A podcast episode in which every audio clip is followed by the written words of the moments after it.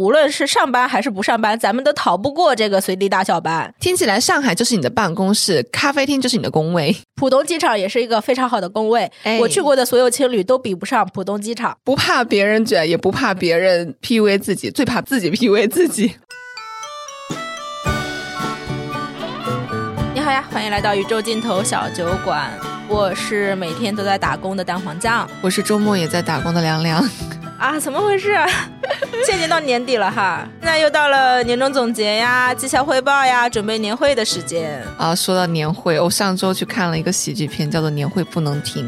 然后嗯怎么说呢？我称之为职场大爽片。看完之后，觉得自己浑身又上了一遍班。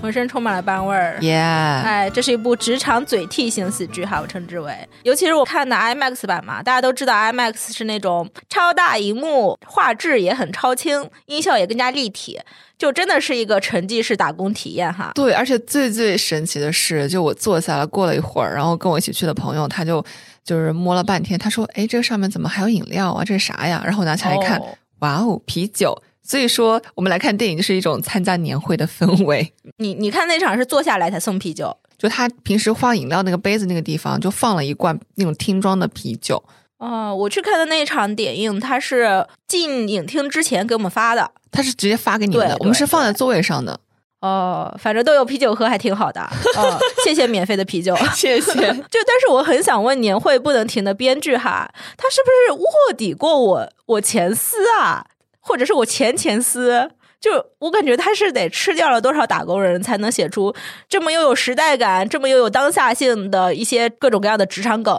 但是我真的在这个电影里面看见了很多呃脱口秀嗯，尤其是里面的一个重要角色，不是白客演的嘛？白客他在里面有一句台词说啊，大家都是自愿加班的时候，我真的全场都在爆笑。 还有那些职场废话文学，就是问题的本质就在于本质的问题。 职场废话文学。对，哇，这是能说的吗？ 我当时在想，而且我觉得编剧他对互联网黑化的运用自如哈，我真的是很 respect 的。就是属实没想到，咱们去看个电影也能碰到这么多同行哈。我们去看的这场电影呢，观众也是坐的很满的，而且就是大家都看的 IMAX 嘛，就很沉浸。但是呢，当这个电影里面那种互联网黑话，什么对其不能水位抓手哎颗颗粒粒度度，哎，一连串黑话砸过来的时候，我就整个都笑喷了。哎呀，真的是，呃，因为我们之前的节目也吐槽过好几次互联网黑话嘛，对，嗯，哎，但是我发现，就至少我去的那场，不是所有人都 get 了这个笑点的。嗯嗯就比如说，我当时坐在我左手边的小哥，他就没笑，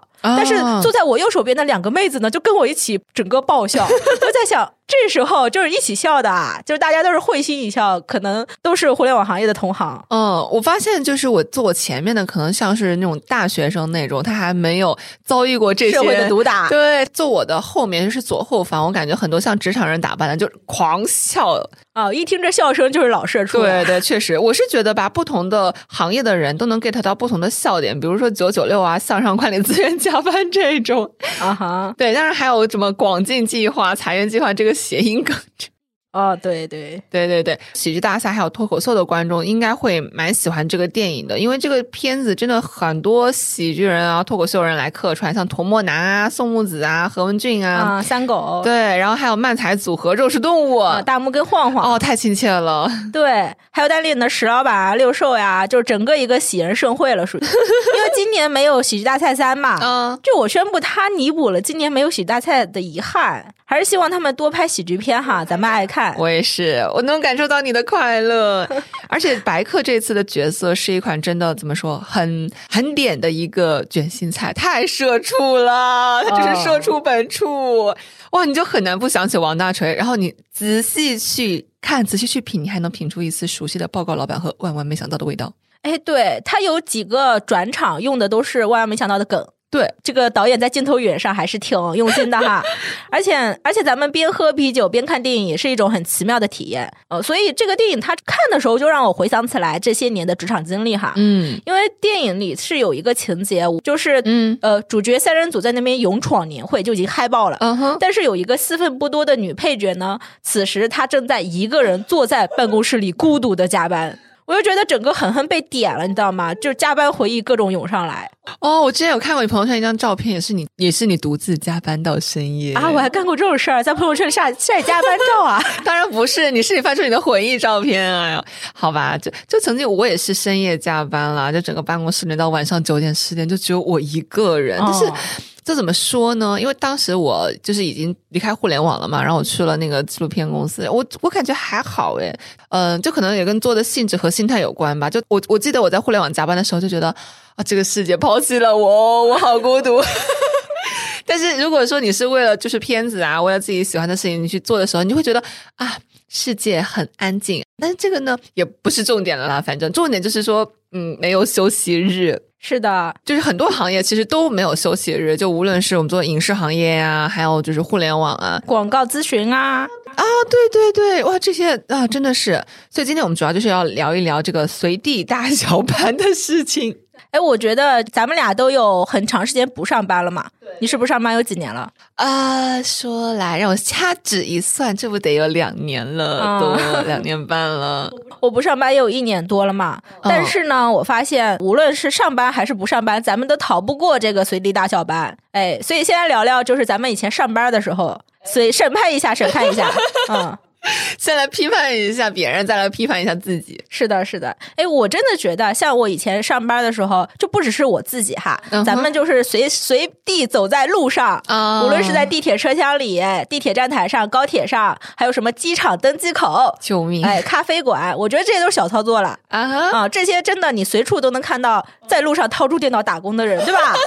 啊哈，我有一次，那是我在杭州打工的时候。嗯有一次晚上十点，我跟两个朋友约在了一个酒吧，我们就在那儿喝酒聊闲篇儿。我扭头就看到隔壁的隔壁桌有一个女生，他们已经点好酒了。嗯坐在那里，她她的两个朋友坐在旁边，已经聊得热火朝天。这个女生坐在那儿，正在敲电脑，她正在做 PPT，哦啊嗯，因为她离我很近嘛，我一扭头就能看到她 PPT 上做的内容，就应该是做电商或者是直播带货这个行业的。真的，晚上周末哈，还不是工作日，哇哦，在酒吧里面，哎，但你这边那个时候大家都觉得这种还挺习以为常的，觉得很正常。然后那个时候大家都不觉得这是个什么事哈。对的，我在新跳场啊，在某二次元厂实习的时候呢，周围的同事都是随时随地上班。嗯，就比如说，大家在出租车上打车下班回家，在出租车上、滴滴上掏出电脑后排加班，这个行为简直不要太长，你干过吗？干过。但我觉得在出租车后排 嗯，掏电脑会有点儿让人眩晕。嗯，对，是，但是有的时候没办法。还有就是高铁上、飞机上，哇，这个是常规操作。我记得我的眼睛就没有离开过我的屏幕，嗯，你那时候在干嘛？忘了， 忘了，我真是忘了。反正就是好多事情，我整个人脑子都麻了。就是互联网公司嘛，咱们就是得背着电脑到处跑。哎，但是你不是还在横店打过工吗？横店，我觉得这个大家随地大小班，应该应该就因为横店就是个大工厂，对吧？影视大工厂里面到处都是随地上班的人吧。哎，但是但是说起来哦，横店是有工会的哟，他们的群演是有工会的哟，啊，他们加班是要给钱的哟，是要掐着点上下班的哟。那怎么计算呢？像群演的话，这种配角都是可以在横店找的。你先是跟横店的工会对接，然后说好需求之后，工会那边再去找这种合适的演员，你的要求来找，然后你再定嘛。所以工会那边它是有很强的保障的，就是什么时间段、工作多长时间，然后要买保险，诸如此类的，这个都是很清晰的。人家到现在已经很完善了。哎，那假如说我是一个横店的群演哈，我现在接接到了一个剧组的活，让我去演一个侍女，演一个丫鬟，嗯，因为原本给我定的拍摄时间是一个小时，但是因为剧组就是拍摄时间延长了，现在要延长到三个小时，那怎么计算呢？加钱就直接要加钱，因为人家延时了，人家也是要收费的。然后剧组那边很多的场景也是按时间来收费的，但是因为制片人他为了省钱嘛，或者是说他为了控制预算，他一般都会直接就是沟通好，所以这部分我觉得还是比较的完善的。但我觉得另外一点说，真的很喜欢这个行业，他们其实都是相当的有梦想的人，渴望上班儿，对，他们会不停的去参加不停的剧很多剧组的面试，然后甚至有的演员，就当时我们有一个女女主角儿，然后她二十四小时之内参加了三个组，他没睡觉，不睡觉。她第一个组是从早上，然后一直拍到下午；第二个组是从下午晚上一直拍到凌晨；然后第三个组是从凌晨一直拍到早上四五点。他撑得过来吗？他就是不睡觉，当时我很震惊。但这这个可能也跟一个是跟那个年龄体质有关系，另外一个也是跟那个，我觉得我觉得是跟这个行业的工作特性有关系。就是很多是集中在春夏就天热的时候去拍摄嘛，尤其是在夏天，因为一到了秋冬就要回老家了，然后就没有人了，所以剧组都会集中的在一个时间段里去拍摄。那这个时候是工作机会最多的时候，如果你这个时候都不抓紧时间去多接一点活儿的话，那那你要等到什么时候呢？但他们是真的还蛮喜欢的，他们会很有热情，而且呃，说实话，就我观察下来哈，如果说你真的亢奋过了那个疲惫点之后，你会一直亢奋，一直亢奋，没错可能他们会这样子工作很长一段时间，然后再埋头睡一个月。啊，那某种程度上也算是张弛有度了。对而且他们是真的在为自己的简历打工，对，所以其实他们不内耗，他们身体还是很健康的。对，因为他们目标很明确，要做的事情也非常明确。对，哎，那刚刚说到年会嘛，其实我已经两年没有参加年会了，但是就之前每次参加年会的时候，每次都有同事，就是我们在这边看年会，同事留在公司里修 bug，而且因为我们的年会都是要直播的，啊，就内部直播哈，嗯哼，所以就会有同事要专门去做这个年会直播的工作，所以他也不能去参加年会。所以其实年会虽然可能像职场人的春晚，但是这个职场人的春晚并不是每个人都能参加。 是的，啊，那句老话怎么说来着？当你岁月静好，总有人负重前行； 嗨，当你参加年会，总有人替你加班。没错。但是说实话，其实我们也不是自己想卷啦，就刚刚说的都是我们观察别人嘛。嗯，但是我们自己也随地大小班过啊、嗯对不起啊，对不起， 可能无意中卷过别人。尤其是刚刚入职的时候，比如说我就是刚刚毕毕业业没几年的时候，哇，那个时候我好喜欢上班。呃，特别喜欢在某心跳大厂上班是 吧？对，然后尤其是从心跳厂去了二次元厂了之后呢，因为二次元厂的工作节奏相对比较缓慢，甚至周六周日还休息。甚至周六周日还休息。瞧瞧，这是什么话？对不起，就是我一度很不习惯，我想说怎么还能这样呢？大家太不 热大家太不敬业了是吧？居然周六周日还休息，情呢，工作要做到极致，要尽善尽美，好不好？我是自愿加班的。不能错一个标点符号。嗯，真是很有原则的打工人哈。对，就是不怕别人卷，也不怕别人 PUA 自己，最怕自己 PUA 自己。呃，这叫也也可以说是相当有自我压榨的这个精神啦，就是不等别人压榨自己，自压自榨。哎，但是刚毕业的时候，真的刚毕业的时候，你还是一个学生心态嘛，对，就是想做一个好学生，还是那种做题心态。对对对，就是尤其是做乖学生做习惯了的话，你就会呃，无论什么时候都会变得要以做这个事情，然后为一个优先级嘛。就无论是的，个人生活和个人甚至说个人健康都顾不上了，因为我在念书的时候，其实就经常会因为就是过度用力，怎么过度用力的？就是每天只睡几个小时，然后做好几份助教、助管的工作，然后做很多的项目，然后交负配论担害了文。你啊呀、 呃呃，对， 对哦，这不对，不对，不对，这叫自我突破，你知道 啊吗？我是自愿学习的。我是自愿学习的，尽善尽美，追求极致。 就是如果凉凉同学的老师听到这里，请过来给凉凉点个赞哈。 老师们都想带我去读博。老师有眼光。 但真的，刚毕业的时候吧，你真的在职场里面是战战兢兢的，就是想把每件事情尽量做到完美。嗯我那时候刚毕业的时候，也是做一个内容相关的运营工作嘛。嗯我那时候有一次跟我大学室友，我们一起约饭，我们在等位的时候，嗯他一直在跟我聊天，嗯就是聊聊最近的生活啊，还有我们刚毕业，就是大家的新工作都怎么样的，然后之前找工作有多么难，就是这些应届生的话题。 但是呢，我全程都在一边抬头跟他回应，一边低头回手机消息。哇哦，吃到一半，他终于受不了了，他跟我说：“你究竟在忙些什么？ 为什么我们不能好好聊个天？”哦，我当时才意识到啊，原来我没有在好好聊天啊！我哦我我前面都没有意识，你知道吗？就他觉得你在敷衍他，但是你觉得你其实已经在很认真的参与了。对，因为我觉得我同时在做两件事情嘛，我想把 A 做好，也想把 B 做好。把 A 做好，那我就要及时回消息；把 B 做好，就是他跟我聊天的时候，我要及时给个反馈。嗯，所以我就一直在做一个低头抬头的大动作。但是我最近几个月有学会到了一种新的跟朋友聊天的方式，就是不看手机。然后我们在出去吃饭啊、聊天的时候，我们俩手机都是没有掏出来过的。哦，进行一个沉浸式高质量对话。对，我们在聊天交往的时候，就真的是没有拿出手机，感觉非常的好，感觉非常的好。哦，远离手机，享受线下社交。但我觉得这个操作的前提是你没有一个全职工作，以及随时让你 stand by 的老板。对对对，因为可能对方也在休假中，然后我就是现阶段的这个工作啊和那个活儿的内容也不需要我 stand by。嗯呃，但是呢，刚刚说到我在酒吧看别人做 PPT 啦，嗯，后来后来就在我看到别人在酒吧里做 PPT 那件事情不久，我自己就干出了一模一样的事情， 就我自己也做出来在酒吧里打开电脑这种令人发指的行为，质疑 呃，质疑理解成为。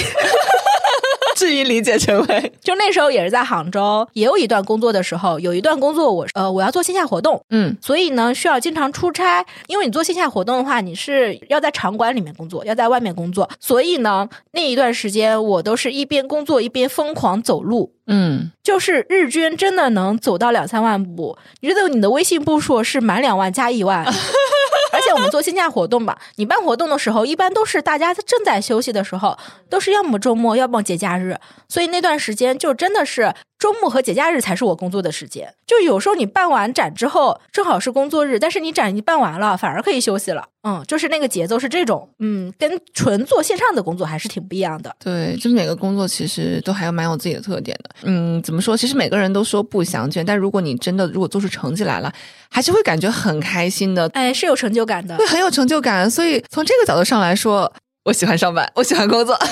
你那时候打工的时候，有什么事情让你特别有成就感啊？因为我比如说在心跳场的时候，我有很多是办活动嘛，就是会有传很多人过来，然后举办活动，然后活动结束，哇，就是当活动结束的时候，会有很多人过来说谢谢你，包括他可能是一些行业内部的大咖，或者是一些学校学生，就是每到这个时候，我都会觉得很很啊开心。自己工作里的付出有了反馈，嗯对对对，而且当时带我的那个直系 leader 他也非常的好，就是我在离职的时候，他就回了我，就是说啊，我们家我们家这个小朋友，小朋友已经可以独当一面了，真的很棒 哦。然后我当时就哭了，你知道吗？人好 nice 呀。对对对，我在我在新道场就就是养成了很多工作的习惯，然后也得到了很多的指导吧。然后在二次元场嘛，我想想看哈，我觉得二次元场工作量根本不值得一提。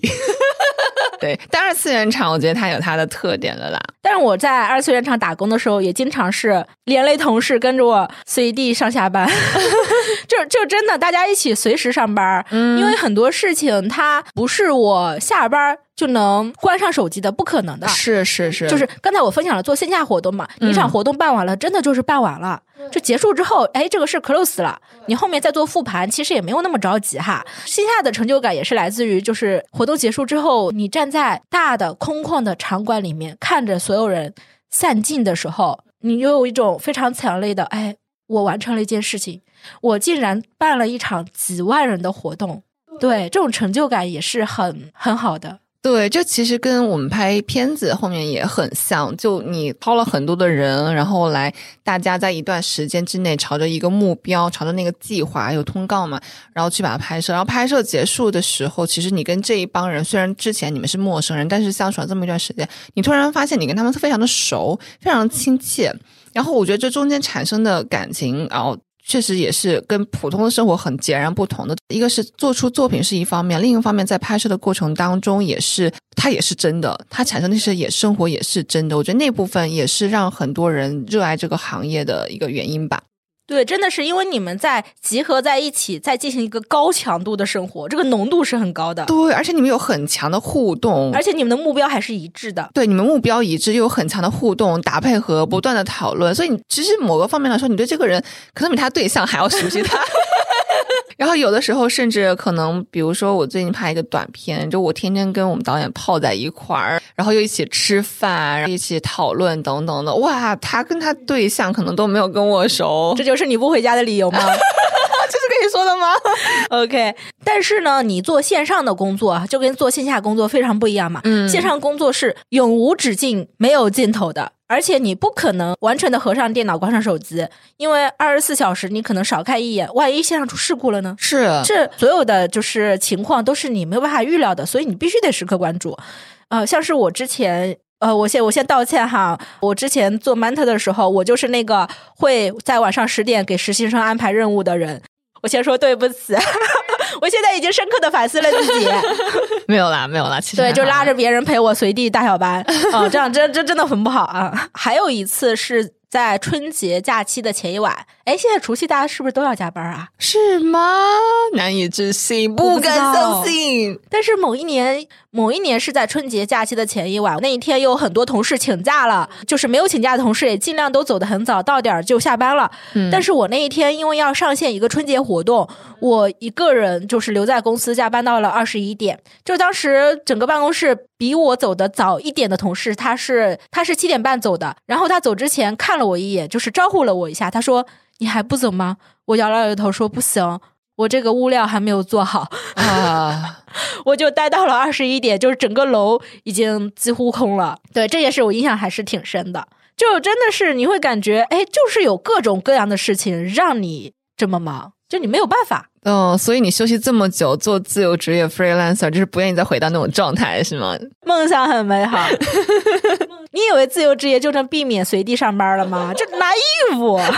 太天真了，是不是？啊对啊，当然是不可能的。就是自由职业，大家通常对自由职业都有个很严重的误解，因为它带着“自由”两个字嘛。但是呢，你真的自由了吗？你真的自由了吗？你的幻想，你你在自由职业之前，你的幻想是什么？大家都会觉得，哎，我会觉得我可能自由职业，我可以不受限制，就我可以不用到点儿上班，到点儿打卡，对吧？哎，但是呢，你是不受打卡时间和上班地点的限制呢。但是自由职业，它又意味着你要自己给自己找甲方，有时你还不止一个甲方。嗯，要不怎么说那个上班拿工资是最稳定的收入呢？，对，比如说你同时有三个甲方，哎那每一个甲方他都有自己的工作习惯、工作节奏。嗯，哎，有的甲方呢，他可能只在白天八小时跟你聊天儿；有的甲方呢，他就是一个夜猫子，他就是要晚上十点给你发消 息，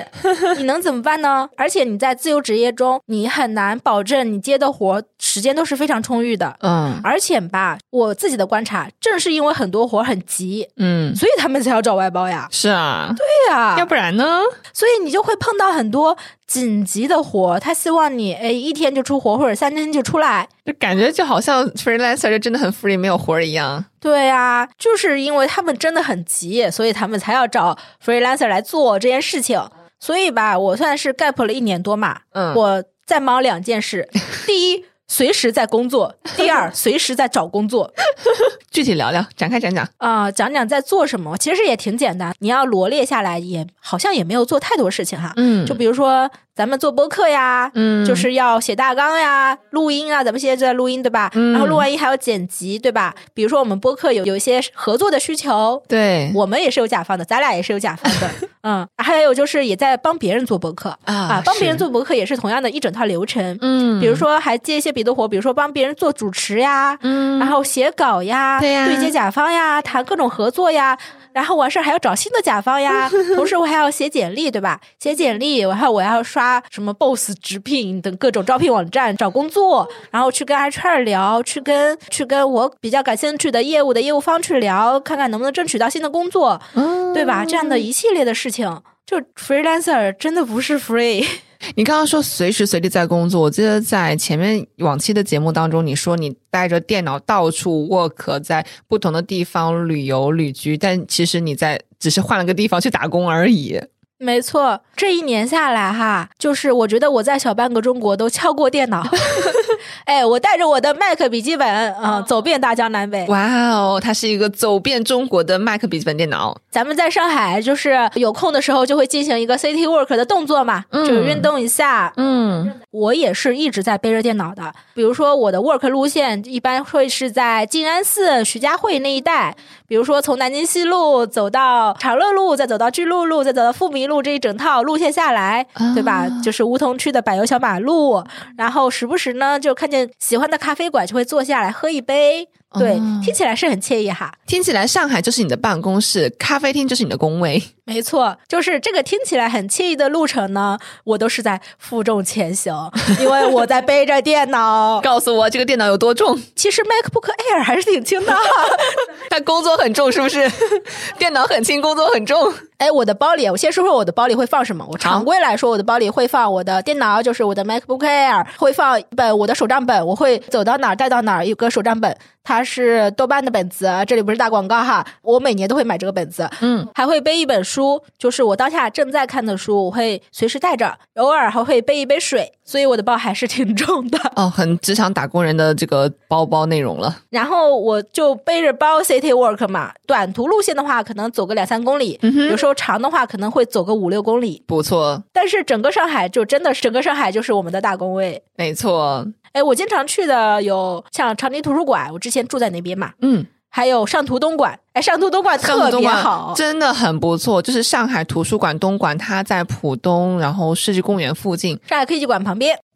对，没错。然后那个地方真的设施很完善，然后气氛又很好，座位又多，座位又多，嗯然后整个建筑本身也是一个景点，设计的很有那个现代感。非常巨大的落地玻璃窗，你在下午阳光好的时候坐在那里是非常舒适的，而且是免费的，就是要提前预约，因为人实在太多了。它只有座位是需要预约，但是你进馆是不需要预约的。没错，但是有的时候，如果工作日人少的话，你座位也是随便坐。还有我家附近的星巴克呀， 我就是一个星巴克气氛组资深成员哈，咱们主打一个蹭 资深会员了，都快 哦，你气氛组是吧？气氛组。了解，，哎哎，我经常去的就是大学路的书店，就大学路路口那个书店，因为它一楼的座位还不错 书店店员都认识你了。真的是，我还是他们家付费会员哦， 除了上海之外，还有别的城市吗？啊，那可太多了。比如说在西宁的时候，我在青旅的客厅里开会，哇那个客厅很小，客人还挺多的，大家晚上就没事儿坐在那个客厅里聊天、看电影，嗯，然后他们当时正在投屏，一堆人在那儿看《爱在三部曲》，应该是《爱在日落红时》那一部哈。但是呢，我当时有一个活儿，我要跟我一个活儿的一个嘉宾，我们要对大纲，所以他们一边在看电影，我在一边跟呃跟别人开会，在开视频会议。你的眼睛里是呃日落黄昏，然后你的耳朵里就是嘉宾。耶！但是当我合上电脑之后，呃，他们电影差不多结束了。当时有一个人就是悄悄来问我说：“你是做什么的呀？”我说：“啊，我是算是做内容的吧，你可以理解为在做自媒体。”他说。哦，我觉得你跟别人讲话讲的内容还挺挺高级的哈， 啊我就当时就很心虚，你知道吗？因为是我的嘉宾比较高级啦，人家是做音乐的，哇哦，真厉害，好高级呀、 你记不记得我们在去年的时候和另外一个朋友，我们一起去贵州旅行？对呃，那个朋友呢，他一直在体制内工作，然后觉得我们这种 freelancer 自媒体人，呃，很自由很好。但是当我们三个人一起旅游玩一周之后，最后走的时候跟我们说了一句话，他说。我对自由职业、自媒体这些再也没有幻想了。我看你们天天随时随地都在上班，他发现了真相。他 发现了真相。最后，他就本来还想辞职，但他后来就乖乖回去继续上班了。 哦，是的，是的，他做了一个很正确的决定。没错，当时我们在贵州，就是我们还在山里，窗外的景色极好。嗯哎，咱们俩坐在那个那是酒店吗？青龙算不上塔酒店哈，民民宿。吧，对，咱们俩在那个民宿里在录音，难以置信，咱们国家这个 WiFi 移动信号覆盖的太好了。耶、今年哈，在西安的时候，我也是住青旅嘛，嗯他那个青旅大厅是比较大的，哎，我找了一个非常适合坐下来敲电脑的位置。我在西安待了有四天，然后两天没出门，一直在剪音频，嗯，嗯，从白天剪到晚上，然后睡觉，睡醒了继续接着剪。我每天都在那儿坐到凌晨，最后一个人。就是别人的夜生活是去那个什么大唐不夜城，啊哎，呃，青旅大厅就是我的不夜城，哇哦，不知道的还以为你是个青旅老板呢，坚守到最后一班是不是？青笑死！ 我要是青旅老板，我还坐在那儿加班吗？ 旅老板二十四小时加班，我就雇人加班啦。 哎，是还有在武汉的时候，哇，这一次我真的气死了，你知道吗？我本来买了我一张，知道你气死了，我本来买了一张草东在欢乐谷演出的票，我知道。 但我为了赶着回甲方的消息，我没有赶上草东的演出。当你抵达门口的时候，他们已经唱完了最后一首。哎，我到的时候，我站在门口哈，听到了草东在里面唱《山海山海》的最后一句歌词。哇哦哎，咱们还听到嗯了一句歌词呢，听到了一句呢，真不错呢，真有你的。 对，真是太美好了。 嗯在昆明的时候还是挺开心的，嗯，嗯，因为天特别蓝，阳光又哦是那么好。当时住的那个民宿门口有个阳台，阳台放了一张长桌，就很适合敲电脑。我就早晨起来之后搬到门口敲电脑，阳光那么好，天那么蓝，你电脑敲的都更起劲了呢。呃，我现在在想，你挑青旅是不是都要挑那种很适合放电脑的这种高度的桌椅？这么说起来哈，我去过的这些所有的青旅都比不上浦东机场。 浦东机场的设施那叫一个完备，它在某一个很深很里面的登机口外面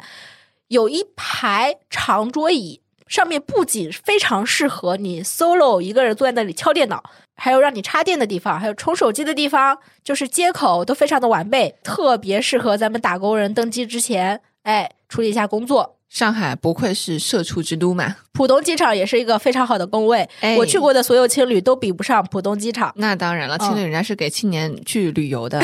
就是建议哈，每一个去浦东机场坐飞机的人都应该体验一下这种优质工位。哎，哪怕你在那里打一局游戏呢，你也可以至少跟咱们上海的这个主体啊社畜能够同甘共苦一下，那你也算是真正来过上海了。哎，至少那个那里面就是充电啊，什么都很好，你打游戏也不会害怕手机没电。哎，你对要是累了之后还能趴在那儿睡一会儿，对特别棒哈，嗯就是浦东机场真是为我们广大人民群众考虑。不是广大人民群众，是广大这个打工人。耶、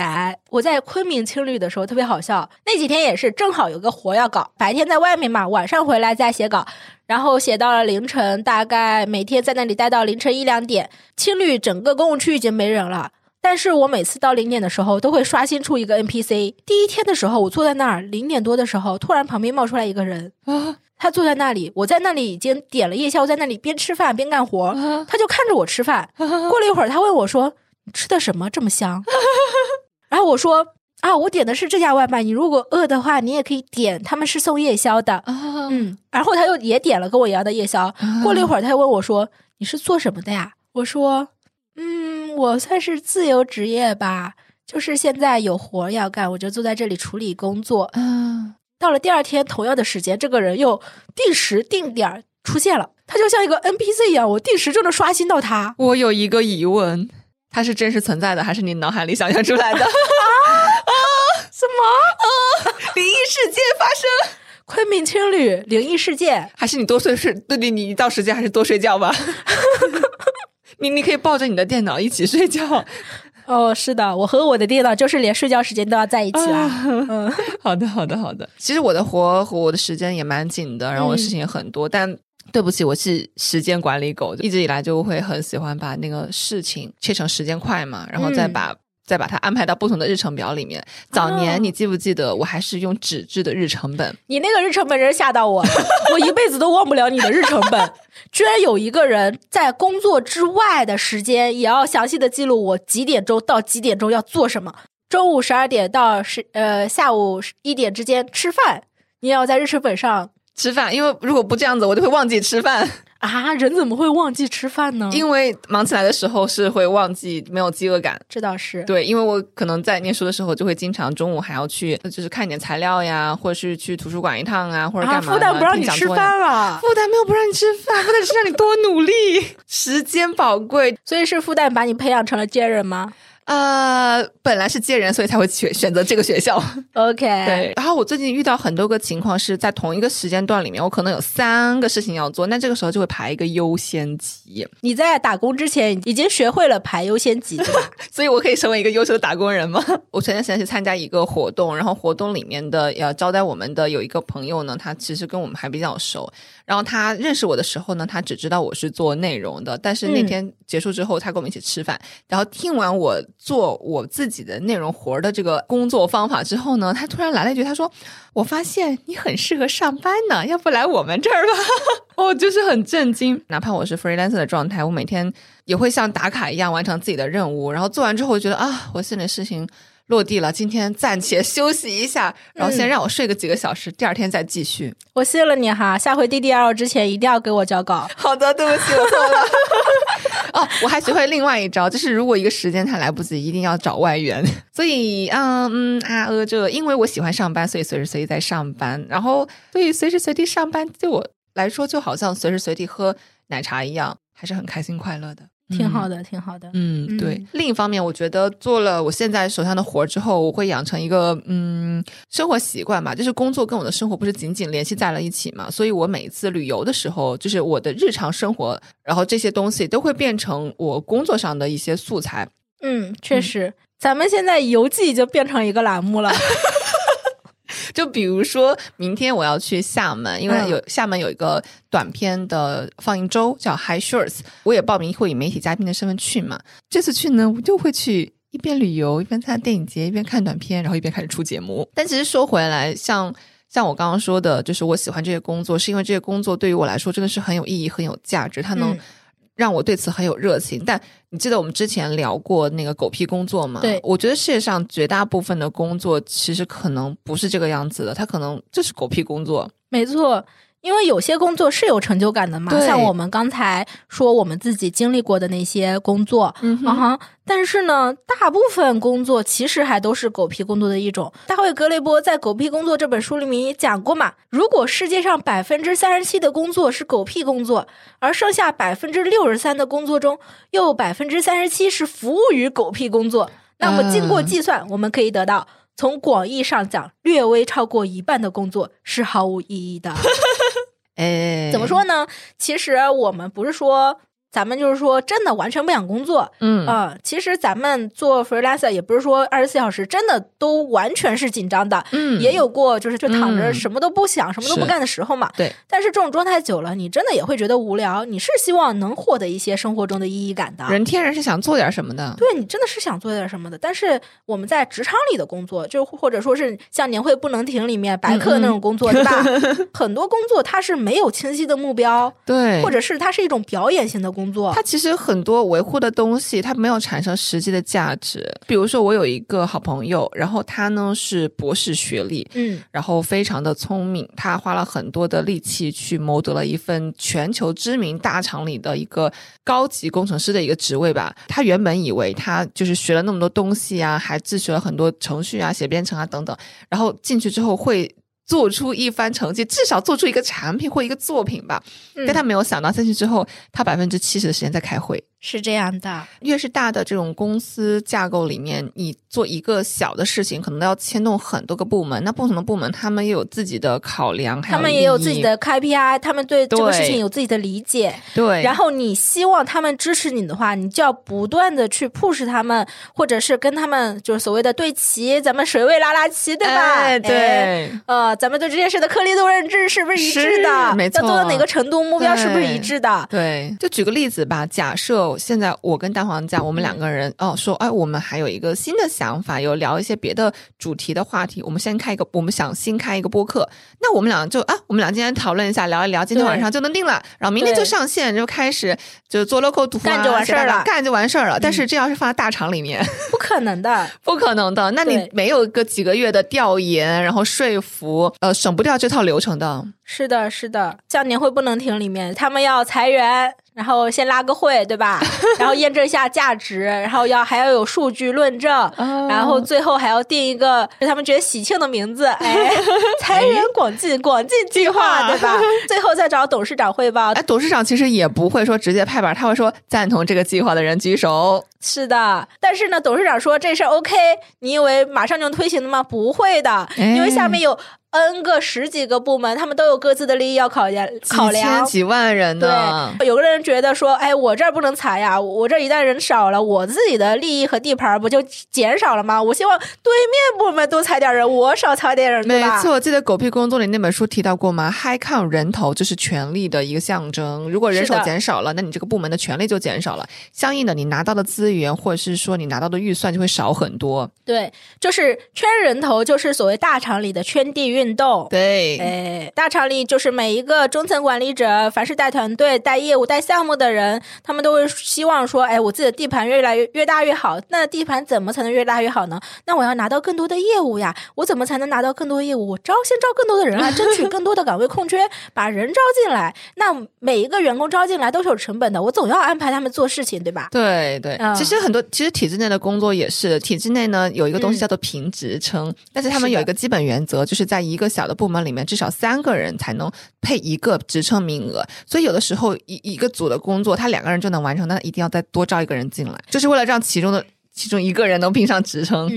哎，评职称这个事儿就很像大厂里面晋升嘛。哎，嗯那有时候说你能不能晋升，并不是因为你这个人能力强不强，嗯，哎，而是说也是部门内博弈的结果，就对是你的老板愿意把这个机会给谁，哎那他真的会把这个机会给就是所谓的能力最强的员工吗？当然也不会，因为能力最强这个事儿，它是没有一个量化的、具体的、客观的标准的。那可能他还要考虑到，我现在手下五个人，哪个是跟我时间最长的嫡系啊呀？哎哪个有过战功啊？哪个帮我拿过结果，或者是哪个哪个能帮我拿资源，或者是哪个是哎能做前排的冲锋兵？嗯，对，然后对哪个是我不给他绩效，我不给他加薪升职，他可能马上就要走的；但是哪个是哎任劳任怨的老黄牛，我不给他升职，他还是会兢兢业业的留在这儿的。哎对他有非常非常多的考量，对，所以有的时候能力的大小并不完全能取决定你的收入和你在一个组织当中的位置。就是说，像年会不邀请里面，它是一个一家虚构的大厂嘛。嗯，哎，但是其实我不太清楚这家大厂它到底是做什么的。它看起来好像在做实业，对吧？嗯它下面还有工厂，哎，哎，但是它同时也在做一些虚拟的业务。它应该是一个传统企业，然后它想要转型，转转型嗯成互联网。对，所以它集合了很多就是我们能看到的所谓大公司的特征、大公司的通病。嗯，对，就比如说，哎，它也在降本增效 嘛，哎，但是这这个电影里面的降本增效真的是降本增效，就是大家都笑得很开心， 是观众也笑得很开心。对，没错。嗯，比如说财源广进这个梗，呃，谐音梗嘛，所以它的财源计划叫做广进计 划，意思是，哎，意思财是源广进，裁员之后能他们公司能够更加的财源广进。能够更加进步。对，当然裁员也是我们在二零二三年随处可见的高频词。没错，所以这个电影，我觉得它切了裁员这个点哈，嗯嗯，就是它是非常非常当下的。我会觉得，哎，编剧他对就是比如说说大点儿叫时代脉搏，说小一点儿现在大家每个人都在关心的事情嘛，就切的很准。嗯。嗯今年的裁员潮，很多行业都在推进，然后以至于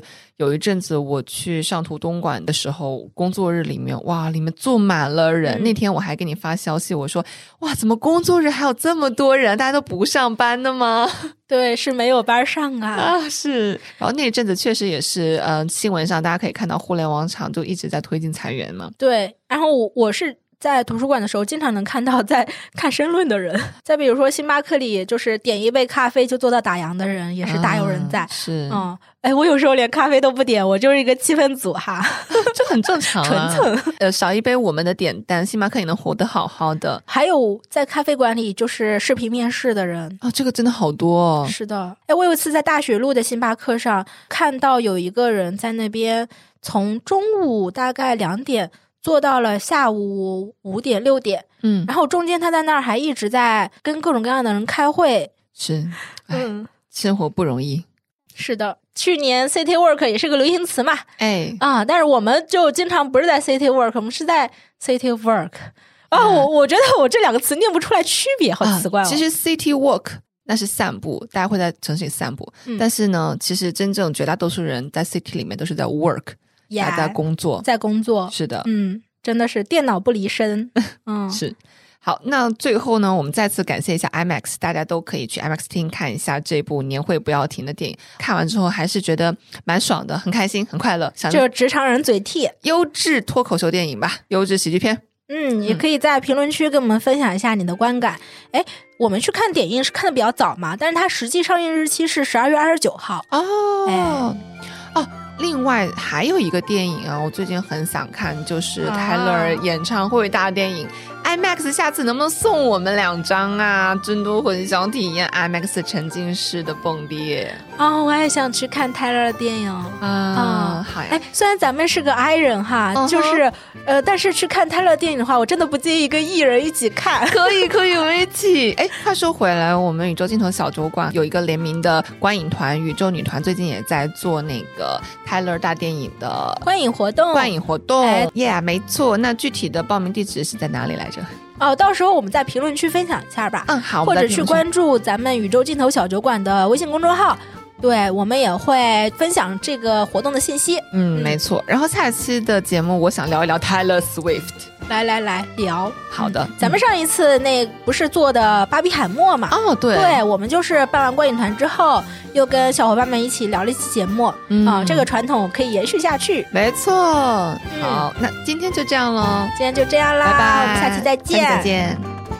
感谢收听本次小酒馆的播客，评论或者转发分享都是对我们的鼓励。你也可以在爱发电平台为我们发电，请主播和嘉宾们喝杯咖啡，支持我们的播客创作。如果想联系我呢，可以关注“宇宙尽头小酒馆”同名微博、公众号、小红书。当然了，你也可以给我们发邮件，邮件地址是小酒馆全拼四二 at foxmail 点 com。你可以在任何地方和我们交流你的听后感。我们下期再见。下期再见。